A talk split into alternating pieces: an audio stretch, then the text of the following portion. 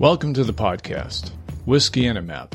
Stories of adventure and expeditions as told by those who live them. I'm your host, Michael Reinhardt. It has been said that many adventures and expeditions started simply with a map and a glass of whiskey. A desire to go and see the world's wild places. You're invited to pull up a chair, pour yourself a glass of your favorite whiskey, and join us as we hear stories from another one of our friends just returned from the field.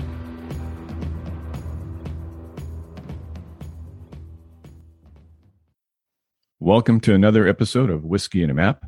Today we're going to meet a friend of mine, Alex Chionetti. Alex is an award-winning journalist, explorer, and filmmaker. He was born in Argentina, studied zoology and ethnology at the Museum of Natural Sciences in Buenos Aires, and later filmmaking at MIT and UCLA. He was a consulting producer for several seasons on Ancient Aliens, and his documentaries have been broadcast on Fox, NBC, A&E, History Channel, and other international networks. He has been a resident researcher at the Smithsonian Institution and was the discoverer of two lost Inca cities in the Andean region. He is a member of the Explorers Club. He is perhaps most famous for his exploration of the Cuevas de los Tayos, a cavern complex in the Amazonian rainforest of Ecuador. These caves contain inexplicable architectural details, and there are, of course, claims of curses and hidden treasures. Alex, welcome, and thanks for taking the time to share your stories with us. Oh, thank you very much for having me. One of our traditions is we always start off at Whiskey and a Map podcast with our guests telling us a good drinking story. Do you have one for us? Oh, yes. I was this drinking story was with my departed friend, Andrés Fernández Salvador Sambulvide, who is a fellow explorer who spent 60 years of his life looking for the treasure of the Llanganates.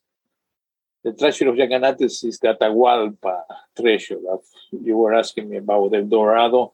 Yes, it's part of the Paititi El Dorado tradition, but in Ecuador. And Andres was a kind of a famous character, very colorful. And when I met him, he used to invite all the people to the yacht club of Guayaquil. And he invited me to this nice location, seeing the Guayas River from the window, very lit club. And we started, I'm not a person who drink kind of too much. And I always, I couldn't rival Ernest Hemingway in that way. I don't have too much tolerance. He ordered one bottle. He liked to drink whiskey, Johnny Walker. I was drinking. He started to tell me all his life. The adventure was part of my research on the Tayos. And also, we drink one glass, two glasses, one bottle, come on the second bottle. And he was so excited to tell me all his 60 years of research. But he survived a crash in a helicopter. And he spent part of the fortune looking for the treasure. And he never gave up. But he never found it. It used to be all these great adventures. We finish sitting on the floor. We fall both together to the floor after so much drink and adventure. We're so excited. And we lay down for kind of 5 or 10 minutes, laying down in the middle of the yacht club with Andrés Fernández. Rest in peace. He never gave up. He crashed with a helicopter in the middle of the Llanganates, but it's a kind of a rainforest. Very, very rocky, very difficult terrain. And rain, and for weeks. And he was lost of civilization. No one knew where he was. It was not party, and he had to survive for 1 month there with all the few kind of provisions he had there. And finally, some party found it. What an opportunity to get a chance to talk with him over a drink. Yes. Yeah, it was a good whiskey. I wish he's still around. Now, you were born in Argentina. Yes. You are a movie and TV producer, but you've also been a lifelong explorer, especially in the area of the Inca region in South America. Right. What led you to that? I was a curious kid. I used to study in the Salishan School in Buenos Aires. And I like history, I like geography, natural science, and I get so bored with some of the classes. I used to escape from the school, well, not school, go to the second floor where there was a library, and the Salesians have a great library, and I focus in books on exploration and geography, and also the mysteries. What the priest teachers were kind of taught in me were not enough for my satisfaction, and I always liked the natural world. In that escapades from the school, I used to go to the Natural Science Museum that was in my neighborhood, and to draw kind of dinosaurs and bones. And I was mentored by the director of the museum, who was the grandson of a famous naturalist and founder, who was Angel Gallardo. And the grandson of Gallardo, he had an association, and me, the friends of the museum. And I spent kind of always taking notes, going attending to the lectures. I was trying to be a forest ranger, but I didn't really like the city. I liked the outdoors already. No matter my own first exploration were my patio with a pool and some plants. And I imagine I was exploring Africa or Egypt or other places.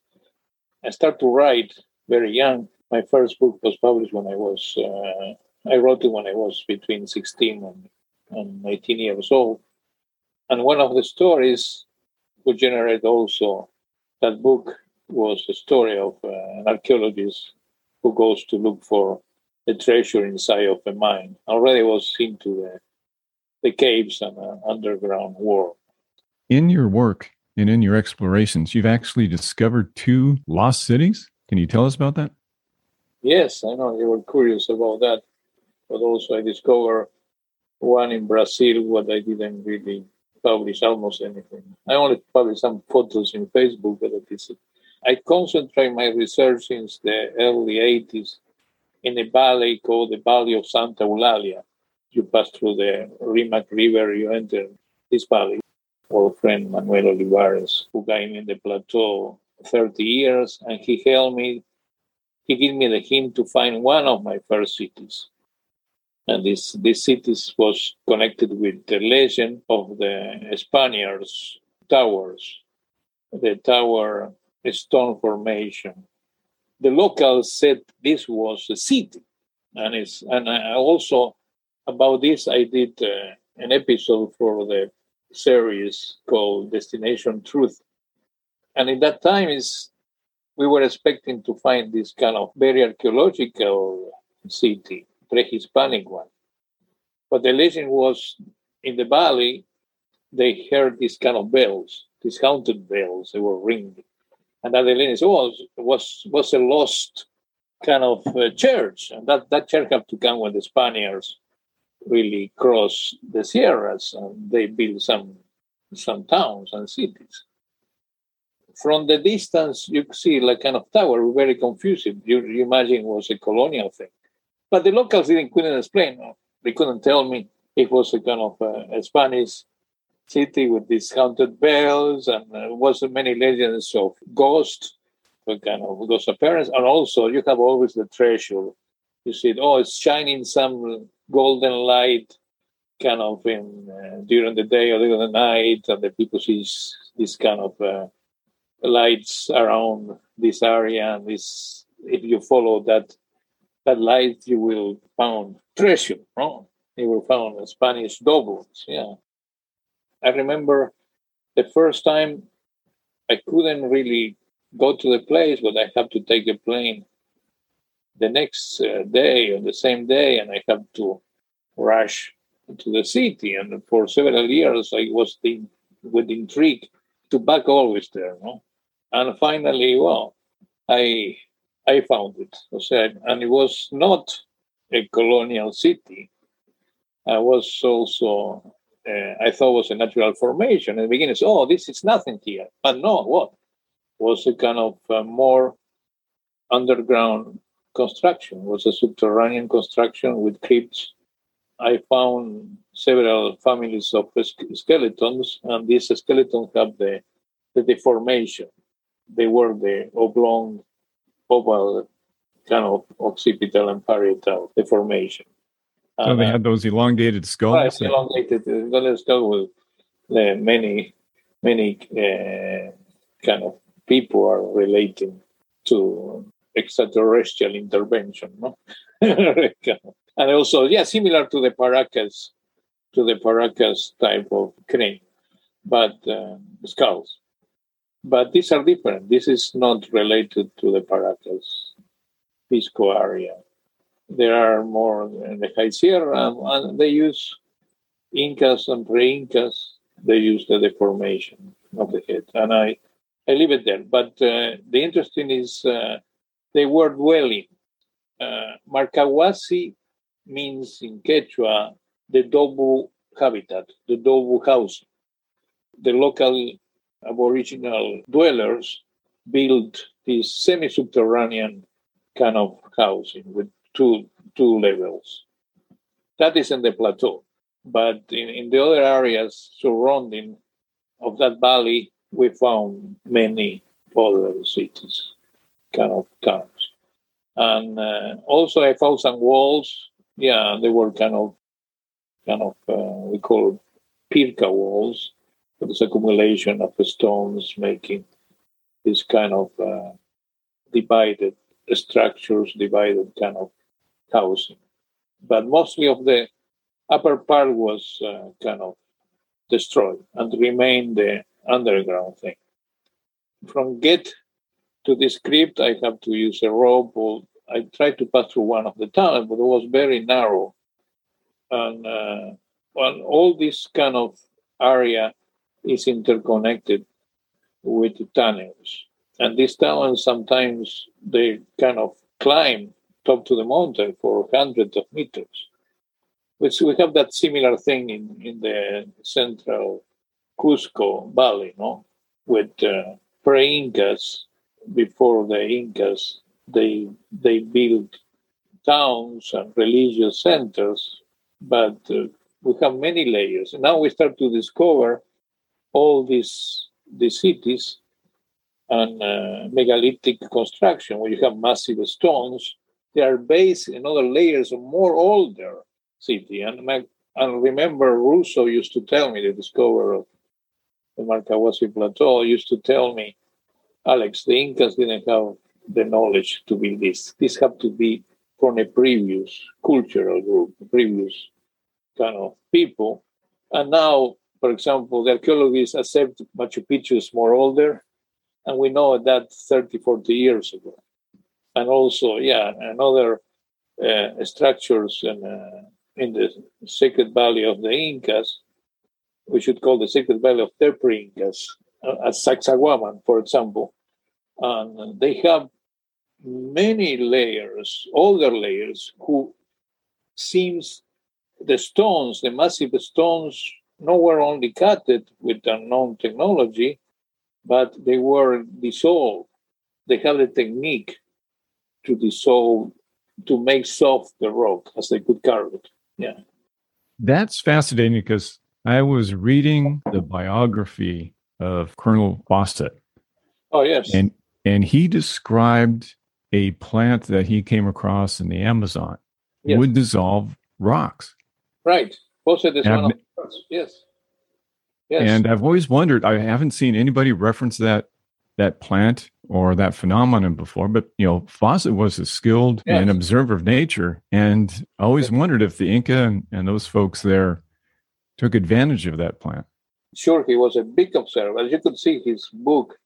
Let me take you to that time where you finally come back to that valley, and you find these structures in the subterranean crypt.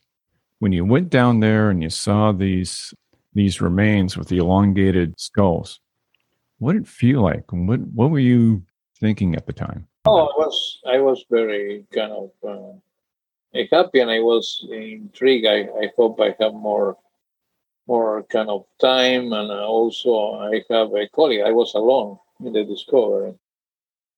My other second discovery, who is an older, more city, and as I told you before, I was the first time another local from the town brought me to the area, no? We have to cross terraces, and this looks very, very old. We're supposed to go to a kind of also site with mummies, but we saw mummies in one of the cliffs, and I found these terraces who are also pre-Incas, I calculate a couple thousand years ago or more. And they have this kind of also very minor constructions, yeah. What is it like to see something that people haven't seen for 1,000 years? It's the same sensation as when I was writing that first short stories, where there was these archaeologists dressed in khaki and hard, sweating and biting the dust, crawling on the, not trying to not touch too many spiders hanging between the rocks. Yeah, that area have more spiders than snakes. Huh? The snakes are in the Amazon. Yeah, but that is, I don't know, you connect with our planet, who is, we have a human factor, very ancient. We are very old. We are all species. Chronologies of history and prehistory are totally off. Yeah, we are kind of, and that it was proved, for example, with the Caral, the city of Caral, which is the older city. Coming back to the dissolving stones, you said that tradition. I read the book of Fossett when I was a teenager, but I didn't remember when my trips to Peru, and I was intrigued already in my first expeditions in the 80s. The people told me about the secret of the dissolving come from a bird. And I have written the species of bird. It's a kind of a very fragile black bird who lives in the Andes. And the bird can dissolve this kind of hair. Searching, for example, I met one of the directors of the museum, Larco Herrera, who is a very prestigious museum in Lima. He said, "Oh, I have that nest of the bird with the fiber," and I was insisting. I called him many times when I was, I cannot find it. I don't know if he was bullshitting me or not, but I went to look for that herb. Also, in my last trip to Cusco, I found a guide who is part of the Sacsayhuaman complex. He's supposed to connect me with another fellow friend who already have a sample, but nobody really brought to the lab this kind of herb to analyze to see if that produce a chemical. For example, it's another legend. They really isolate this liquid, and they used to put it in jars, but they have to be a stone jar. But if you put it in a regular ceramic kind of jar, when they were bringing down the valley, they make a hole, and that is they discover in that way. They discover, when we get that kind of I don't know what we were trying to experiment, but the liquid produce a big hole. So it's a dissolving. No? Alex, let me switch gears on you. From all of your travels, what is the strangest or most unusual thing you ever witnessed? Well, there are many. Well, for me, was trying to kind of prove some artificiality in the cave of Tayos. I spent 30 years in the making, and after I saw a picture called the Cornerstone. But the geologists who analyzed the cave originally in the 70s, they took pictures and films. They didn't really prospect the cave with enough, including the Ecuadorian Army and further expeditions previous to mine and after mine. But, for example, my expeditions between 2006 and 2010, finally I found that that cornerstone with the proof part of the cave was lifted to make a passage and to set a megalithic block. And that reminded me the blocks in Baalbek, for example, that amazing 500 kind of thousand of tons. Impossible today to really carve, no? But in minor scale, you found it in the Andes and in the Amazon. That was Fossett was looking for this megalithic structure, no? all the official academics, they said, oh, it was not really advanced cities in the Amazonian Brazilian side, Bolivia or Brazil, but they were wrong. He was not too far. Tiahuanaco have this unexplained kind of cutting of rocks, and that is in Bolivia.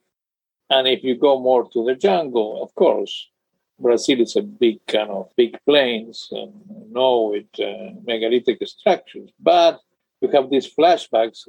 For example, you were talking about El Dorado. El Dorado is, the Spaniards look a big city carved in gold, no? The Cibola, the lost cities of Cibola, more between the southwest of America to Patagonia. And this El Dorado legend was kind of repeating in many sides, but the rumor was multiplying. But the Spaniards never found this kind of totally golden city. But yes, they went to Cajamarca, and they took prisoner Atahualpa. And Atahualpa knows there were gold all over. Cusco was all over. There were many real stories, no? So Dorado was not one thing, but it was scattered many satellite kind of structures, no?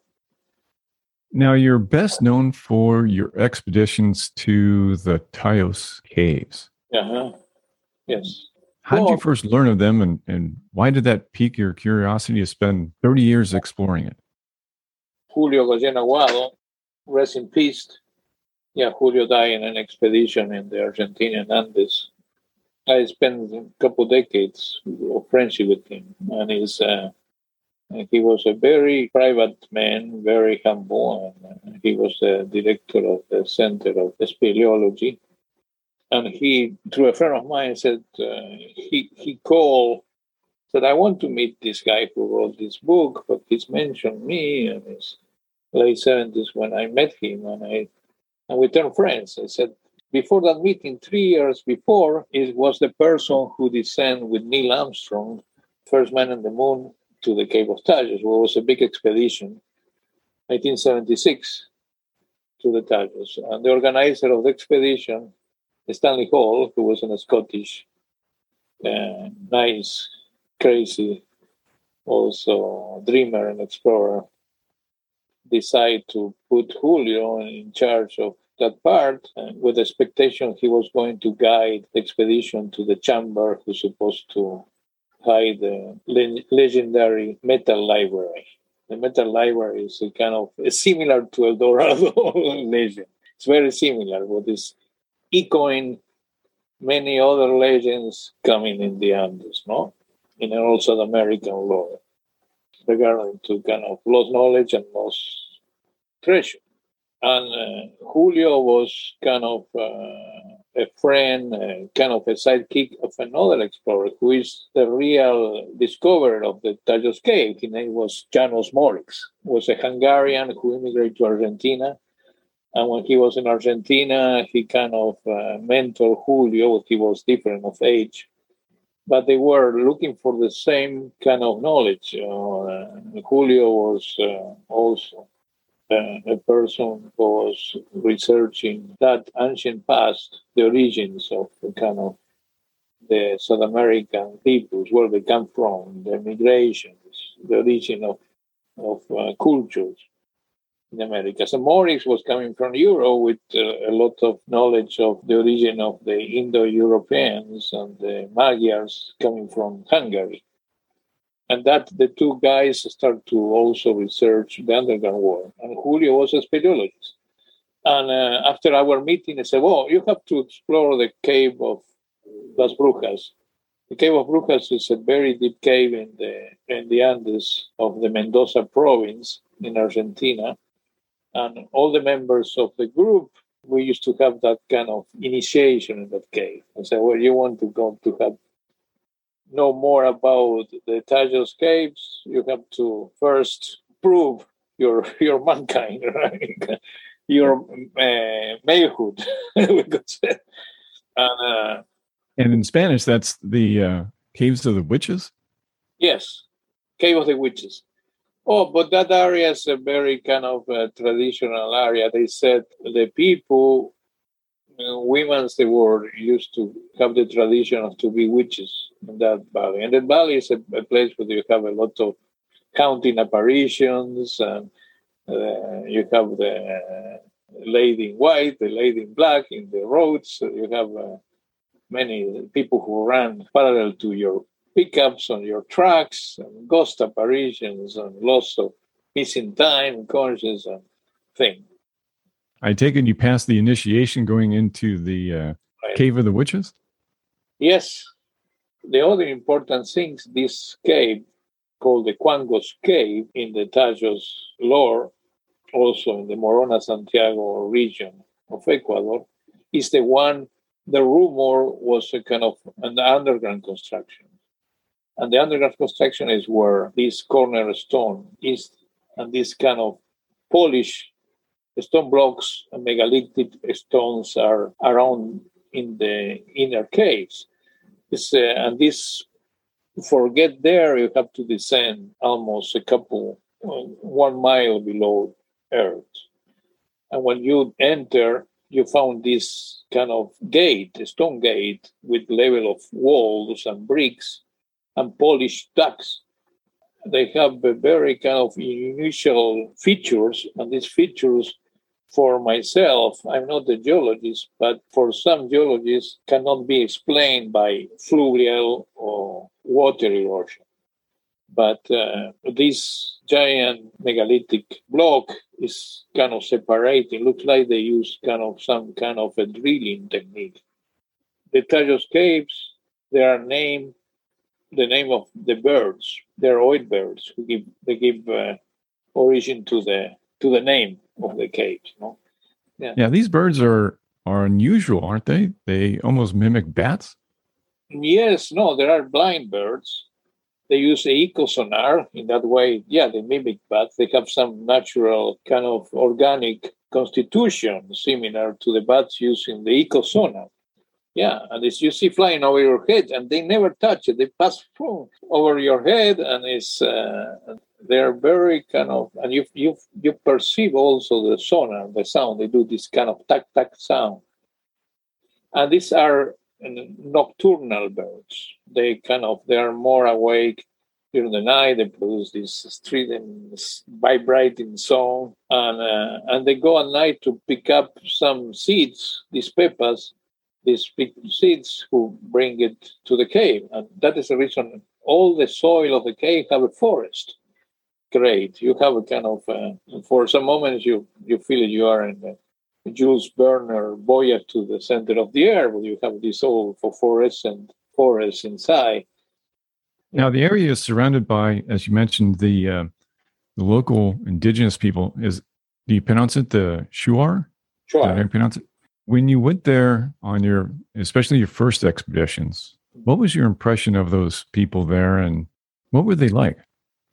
The Shuar groups, we used to call it Jibaros. As you remember, the Jibaros in the old Hollywood movies, they used to hunt the intruders and shrink the head of the enemies. But they have the technique to make a reduction of the animals and also of the enemies. They were headhunters, yeah. You find out two groups of headhunters, the Papua New Guinea, right? And you find in that part of Micronesia, and you found it in Ecuador. So the Shuar were headhunters? Right. Yes, headhunters of the Amazons, they used to call it. It's an ethnic group in the edge of the Amazon and the beginning of the eyebrow of the jungle. It's a culture connected with hunting animals and using the psychotropic plants, yeah, as healing and also as a religious thing. And they believe in a god called Arutam. And also in the legend, that is very important, the cave of Tayos. But in the main legends of the Shuars, there are two brothers. They always have in the genesis of cultures, including the pre-Inca culture, the two brothers who come in from a cave, yeah, and surface. And these two brothers were chasing a lion, a puma. And they went inside of the cave, and they get trapped, and finally they escape, and also we have intervention of the birds too.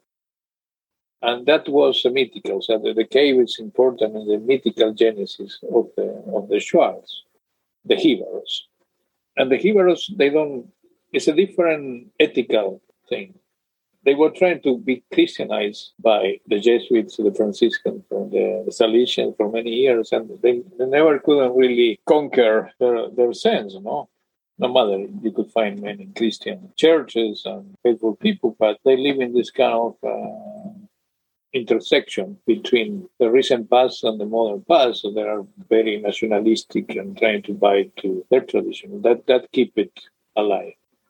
The Shuar keeping this tradition of connection with nature more than all else, yeah. And they are very kind of unconquered in a certain way, no? And they suffer so much with the oil companies contaminating the area. You mentioned earlier 2007. In 2007, you almost didn't come back. What happened? I did a mistake to use one guide who was a previous guide, no Indian guy. They call Colonos, the one who are more fair-skinned, they call the Colonos. They're coming from outside, colonization. And this guy left a bad reputation since the 70s, 80s. The lawyer of Moricz, Gerardo Pena Mateus, introduced me to him. I said, oh, but I was looking at a guy to bring. And he said, oh, the only one, and I trust him. I said, I want to introduce to this person. And this person was already in the expeditions of 69. 69 was the first expedition who discovered this underground kind of kingdom of geological anomalies.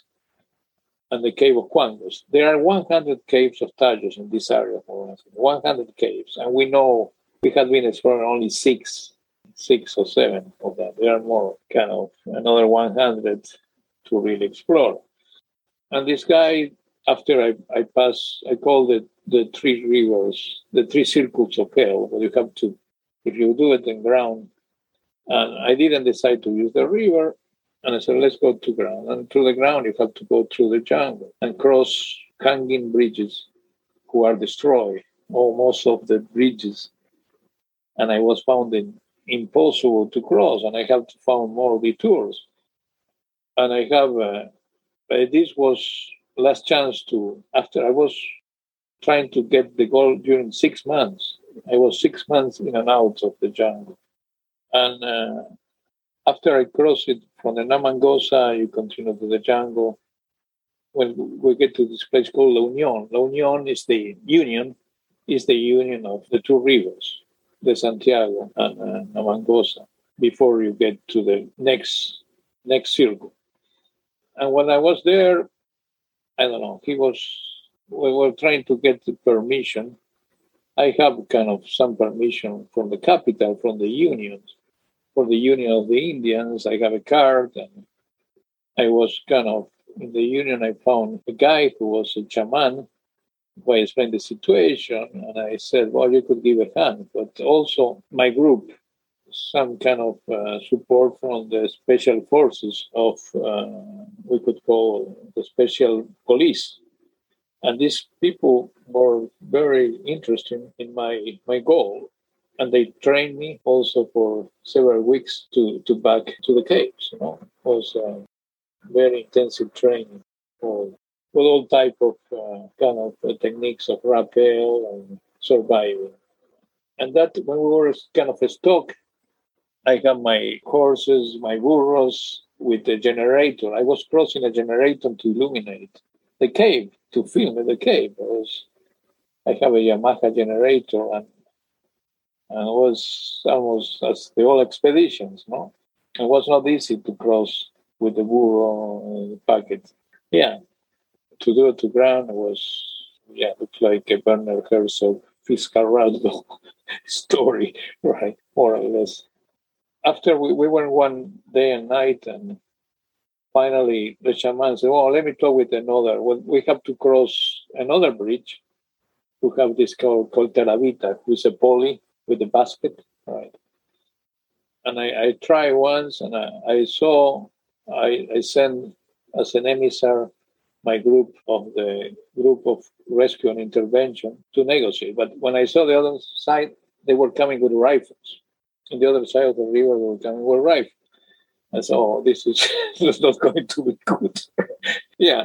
And in that interim, my guide decided to abandon us. He said, no, I perceive something.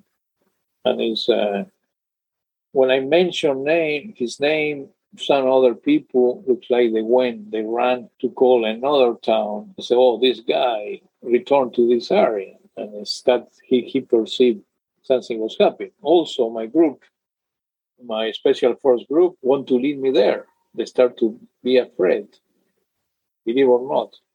And I said, I'm not leaving this place after 25 years and 6 months.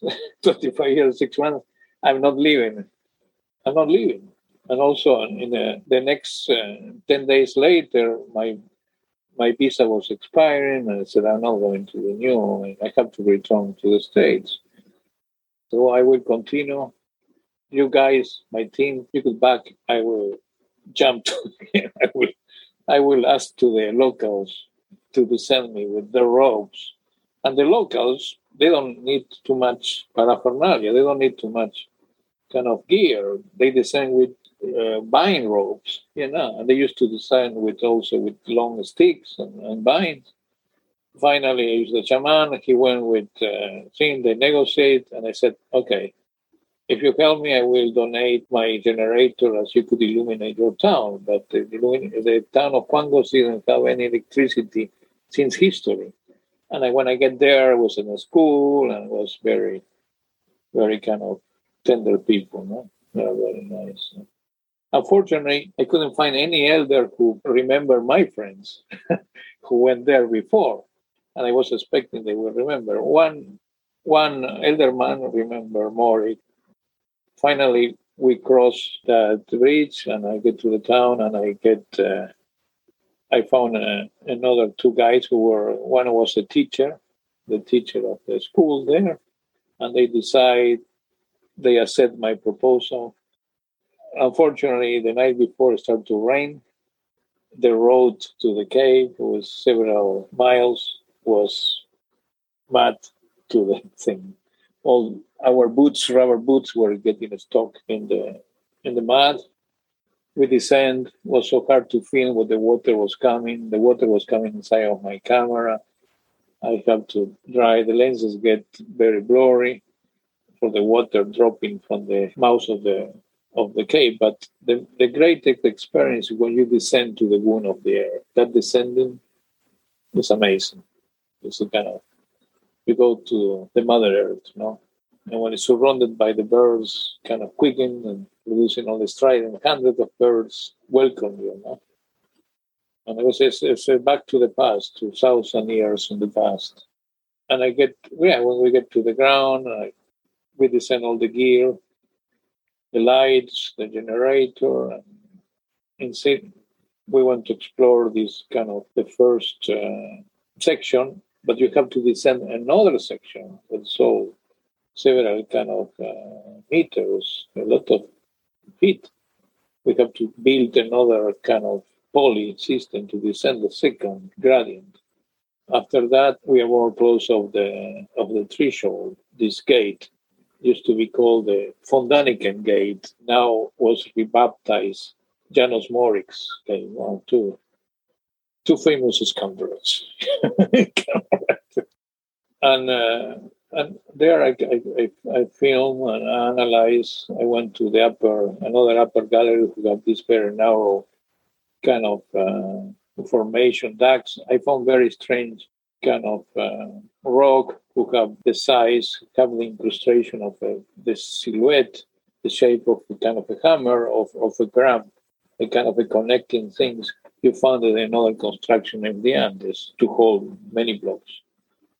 I was trying to look the cornerstone, but in the front of the gate, I couldn't find it. Oh, I come for the cornerstone. And we crossed to the other gallery called the Stanley Hall Gallery, and was the bigger gallery. And within the center have all this kind of red kind of loaf, whose cutting is have several precision cutting. It was cut with laser precision. No? So we were very exhausted, but we have permission only to be 24 hours. That was the concilium, the tribe concilium gave you. At that time, I don't know, my team started to feel some strange, my special forces team, and said, well, I'm not leaving until again. I don't leaving until I found my cornerstone, you know. And also to film it, I need the light, but in the sunrise, some light penetrate from the roof. Don't forget, we are kind of 1.5 miles below Earth. Finally, well, in the way back, I found the cornerstone. Yeah, I took pictures and that I filmed it. They took several hours to return to the surface, but you have to pull it back. We have to bring all the gear and the pool, and finally we make it in the slippery entrance. We make it back. We separated from my lead group. I said, well, I'm going to go, but we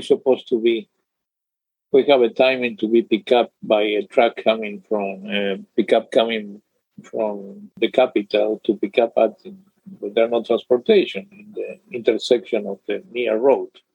After you cross back the three circles of hell, as I go. Yeah, but coming back to Namangosa. And my friend, kind of the head Claver, who was the older with more, what is called, position in the team range, and he went. And the other two, they were three. Yeah, four with me. My team was four. And we start to go what I was. We have to pack. Looks like when they went back, I found a young kid who I met before. I said, oh, they captured your guide, your team member. And it was kind of captured and kidnapped. They keep it kind of ransom. They keep it kind of in this, the same people what I was mentioning, when they come with the rifles to the border of the river, they keep it in. And I said, they're looking, a group coming from another town, they're coming to kill you guys. You have to really, my mother sent us to kind of warn you, and it's, please come, you have to hide. And finally, so what happened? We continue crossing. Finally, I met the mother, was a Shuar Indian, but she was a Christian. She was a Christian lady. I discovered later. She was Christian. And I said, well, they're coming, but they capture your friend, and I don't know what happened, but it looks like your previous guy, they don't like it, that Lucho. And we went, and we kind of, she gave us kind of a shack, a hut, very small hut. Yeah, the size of a big bat, and we had to hide there, next to her cabin. I said, oh my God. And my teams of the Special Force, they started to get very upset with me. And one of them, he wanted to kind of, he started to be very, very aggressive. Finally, Clever was released and he joined us because I was liberated. And I said, but we have to hide. But these guys, there are 10 henchmen coming from us. Yeah. We hide in the cabin, and I said, what will we do? Well, we have to make a plan. Let's try to hold it. They never told me they have guns, my team. They have guns. I said, well, I don't want any spill of blood here. I don't want any responsibility of anyone. This is my expedition. It took me 25 years and 6 months of my life. No, please not. Yeah. And I feel so embarrassed. Yeah. And, so you're hiding in the hut, right? And she's protecting you. What happens next? No, she's next door with another cabin, another hut, and with babies. And it's night, and we hear shots in the air, and also flames. They have torches. I said, oh my God, the people there, when they are drunk or on the ground, many other cases, they burn the people also alive. They turn them fire. For example, I discovered a story of a guy who was dealing with the Sansas. he was selling, and it's illegal. When the other Indians discovered he was betraying their tradition of don't traffic with that, they turned him in a tree and they burned him alive. That was not too many months before my expedition.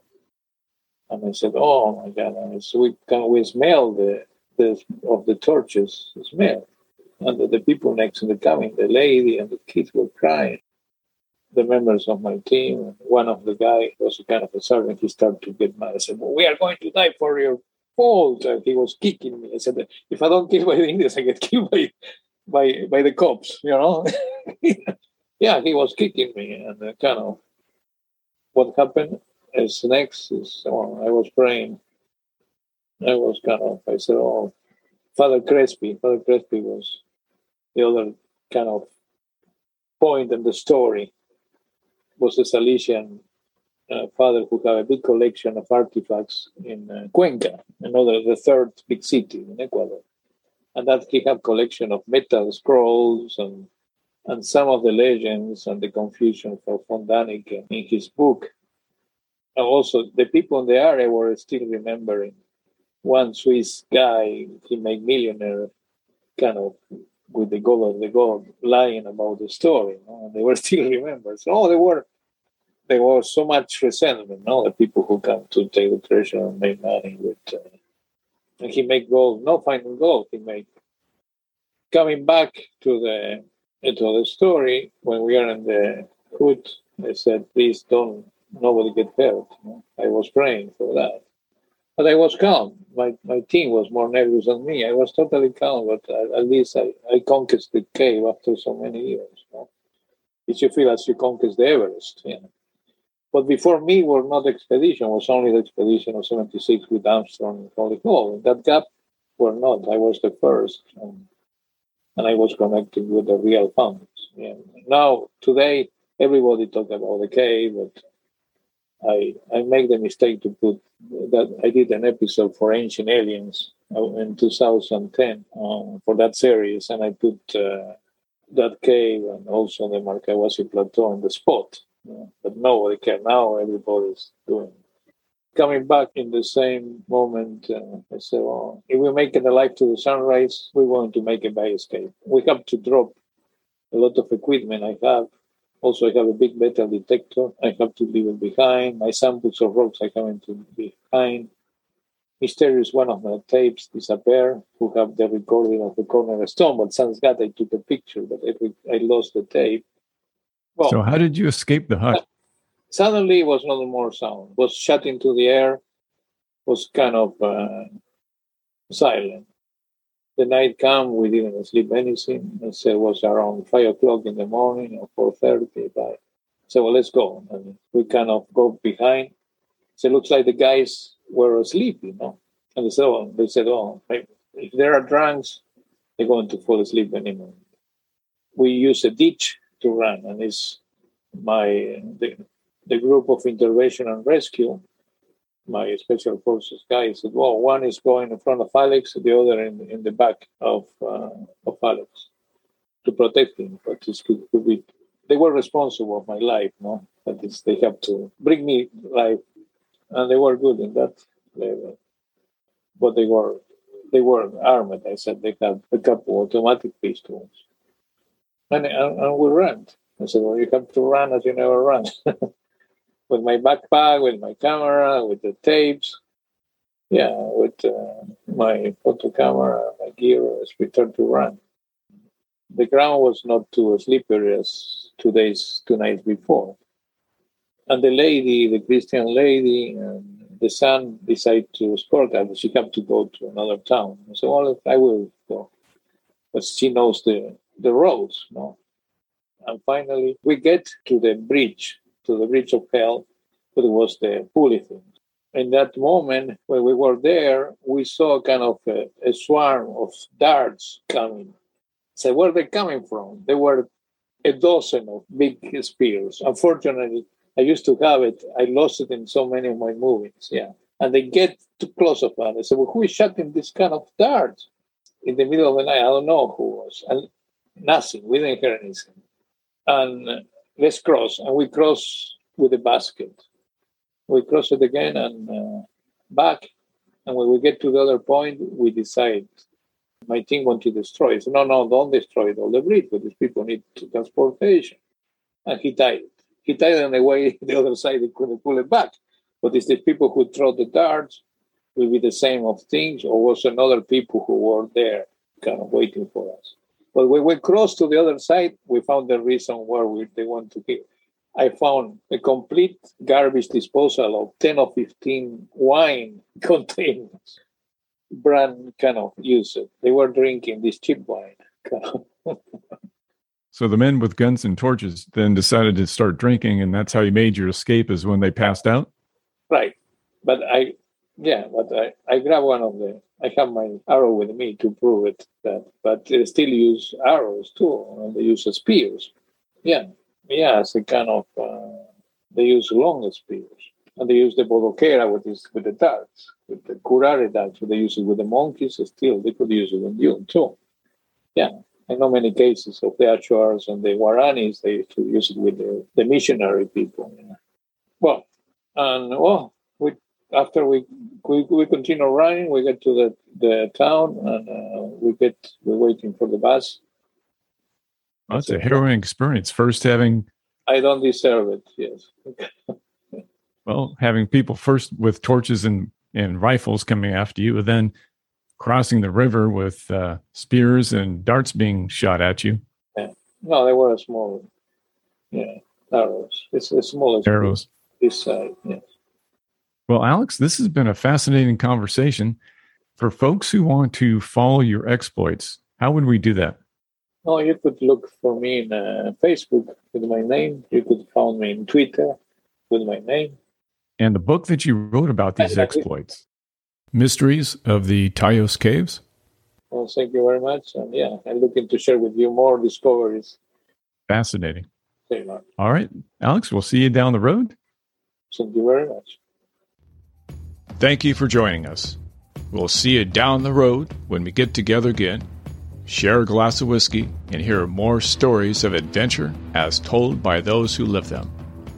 Until then, check us out at michaeljreinhardt.com, where you'll find more of my work as an adventure photojournalist. Photos, videos, and articles of interesting people, mysterious places, and exotic cultures from the wild places of the world.